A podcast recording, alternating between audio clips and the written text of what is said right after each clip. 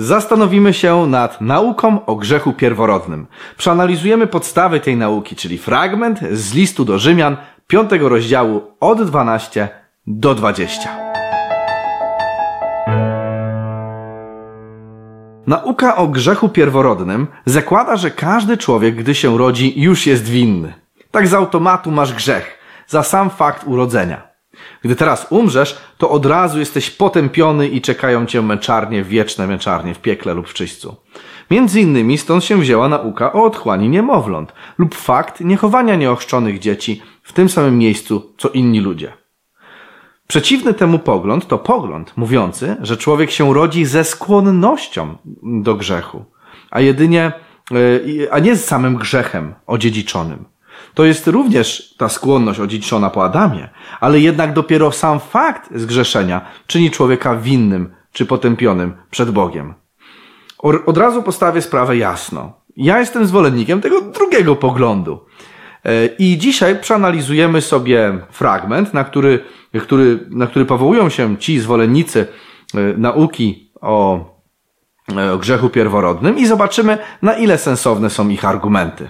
Dlatego, tak jak przez jednego człowieka grzech wszedł na świat, a przez grzech śmierć, tak też na wszystkich ludzi przyszła śmierć, ponieważ wszyscy zgrzeszyli.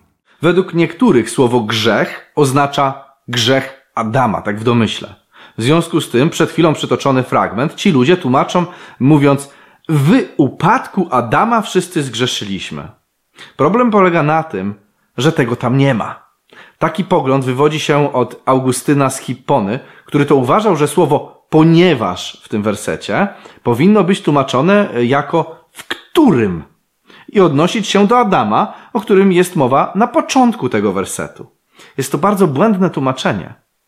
Słowo ponieważ jest bardzo daleko w tym zdaniu od słów przez jednego człowieka. Więc dziwne by było, gdyby odnosiło się do tych słów z początku zdania. Zobacz, jak to zdanie by wyglądało, e, gdyby, gdyby oni mieli rację, ci, którzy tak mówią. Dlatego, tak jak przez jednego człowieka grzech wszedł na świat, a przez grzech śmierć, tak też na wszystkich ludzi przyszła śmierć, w którym wszyscy zgrzeszyli. Gdyby słowo ponieważ miało być słowem w którym, to by to było bardzo dziwne zdanie i trzeba by wielu domysłów, aby dojść do tego, że odnosi się ono do tego jednego człowieka z początku zdania, czyli do Adama. Inna sprawa jest taka, że to słowo jest tłumaczeniem greckiego zwrotu efho, czyli skróconej wersji wyrażenia epi to uto hoti, które oznacza z tego powodu, że lub po prostu ponieważ, czy bo. Dodatkowe wyrażenie w Adamie nie występuje w całym ustępie, który dzisiaj analizujemy, który jest podstawą tej doktryny. Niektórzy mówią, że jest ono domyślne. To znaczy, gdy jest mowa wszyscy zgrzeszyli, to domyślnie chodzi o to, że wszyscy zgrzeszyli w Adamie. Uważają tak poprzez analogię do 1 Koryntian 15:22. Jak bowiem w Adamie wszyscy umierają, tak też w Chrystusie wszyscy zostaną ożywieni. Tylko, że ten fragment jest zupełnie innego listu. A w liście do Rzymian, rozdziale 5, który dzisiaj analizujemy, to jedynie domysły, że tam powinno w ten sposób się patrzeć na ten fragment. A domyślna obecność tego wyrażenia to za mało, aby ustanowić taką istotną doktrynę, ponieważ, yy, która tak mocno wpływa na relacje oraz postrzeganie tego, kim jest Bóg. Dodatkowo, Paweł, gdy mówi o grzechu Adama, używa liczby pojedynczej. Zobacz. Lecz przestępstwem nie jest tak jak z darem łaski. Jeśli bowiem przez przestępstwo jednego wielu umarło, tym obficiej spłynęła na wielu łaska Boga i dar przez łaskę jednego człowieka, Jezusa Chrystusa. Jeśli bowiem z powodu przestępstwa jednego śmierć zaczęła królować przez jednego, tym bardziej ci, którzy przyjmują obfitość tej łaski i dar sprawiedliwości, będą królować w życiu przez jednego, Jezusa Chrystusa. Czyli mówi w liczbie pojedynczej o jego przestępstwie. Jednak, gdy mówi o grzechach ludzkości, na przykład w wersecie 17, używa liczby mnogiej. A z darem nie jest tak, jak z tym, co przyszło przez jednego, który zgrzeszył. Wyrok bowiem jest z powodu jednego przestępstwa ku potępieniu, ale dar łaski z powodu wielu przestępstw ku usprawiedliwieniu. W związku z tym nie jest możliwe, że Paweł mówi o grzechu pierworodnym wszystkich ludzi, bo mówiłby nim dalej w liczbie pojedynczej, a jednak mówi w liczbie mnogiej. Mówiłby z nim jako jakby jednym grzechu, który został odziedziczony przez wszystkim, wszystkich. Paweł tutaj zwyczajnie mówi o grzechach każdego z osobna.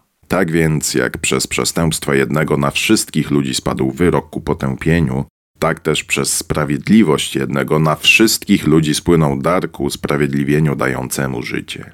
To poprzez Adama grzech wszedł na świat.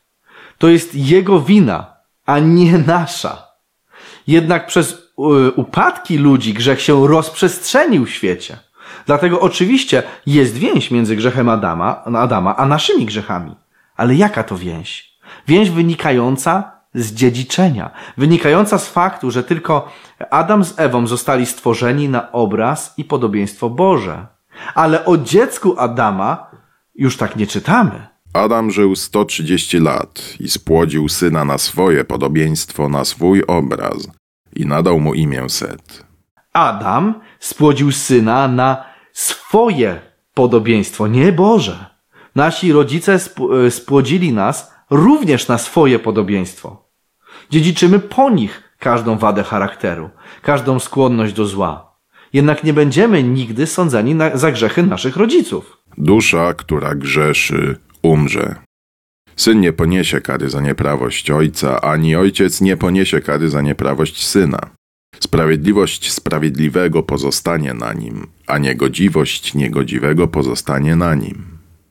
Każda dusza, która grzeszy, ta umrze za swój własny grzech. Nie jesteś winien tego, że twój ojciec czy matka zrobili coś złego. Jednak ich czyn zrobił wyłom w ich charakterze i ten wyłom, wyłom ty odziedziczyłeś. I musisz się z nim zmagać. Ta myśl jest przedstawiona w kolejnych wersetach fragmentu, który dzisiaj analizujemy. Zobacz. Jak bowiem przez nieposłuszeństwo jednego człowieka wielu stało się grzesznikami, tak przez posłuszeństwo jednego wielu stało się sprawiedliwymi. Jeśli by ktoś uważał, że stanie się grzesznikami w tym wersecie, yy, odnosi się do grzechu pierworodnego, to już werset dalej Paweł rozwiewa taki pogląd. Zobacz. A zakon wkroczył, aby się upadki pomnożyły. Gdzie zaś grzech się rozmnożył, tam łaska bardziej obfitowała.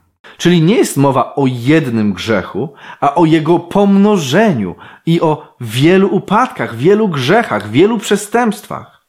W związku z tym przez nieposłuszeństwo jednego wielu stało się grzesznikami, ponieważ ich upadki się pomnożyły. Więc ten fragment nie może się odnosić do grzechu Adama i rzekomej winy, jaką my dziedziczymy, a odnosi się do tego, że grzech Adama, przez grzech Adama my mamy skłonność do upadków i powoduje on wiele upadków, jak to ten werset mówił. Takie spojrzenie na ten fragment pisma oczyszcza Pana Boga z zarzutu bycia niesprawiedliwym. Utwierdza nas w przekonaniu, że Królestwo Niebios jest zbudowane na prawie. Jednak cały czas stawia nas w beznadziejnej sytuacji, jako osoby, które mają olbrzymią skłonność do grzechu. Jak, jak, jako osoby, dla których grzech jest częścią ich natury. Na szczęście jest tego rozwiązanie. I tym rozwiązaniem jest łaska Boża. Nie daj Boże, my, którzy umarliśmy dla grzechu, jakże możemy jeszcze w nim żyć? Jak umarliśmy? Umarliśmy w Chrystusie.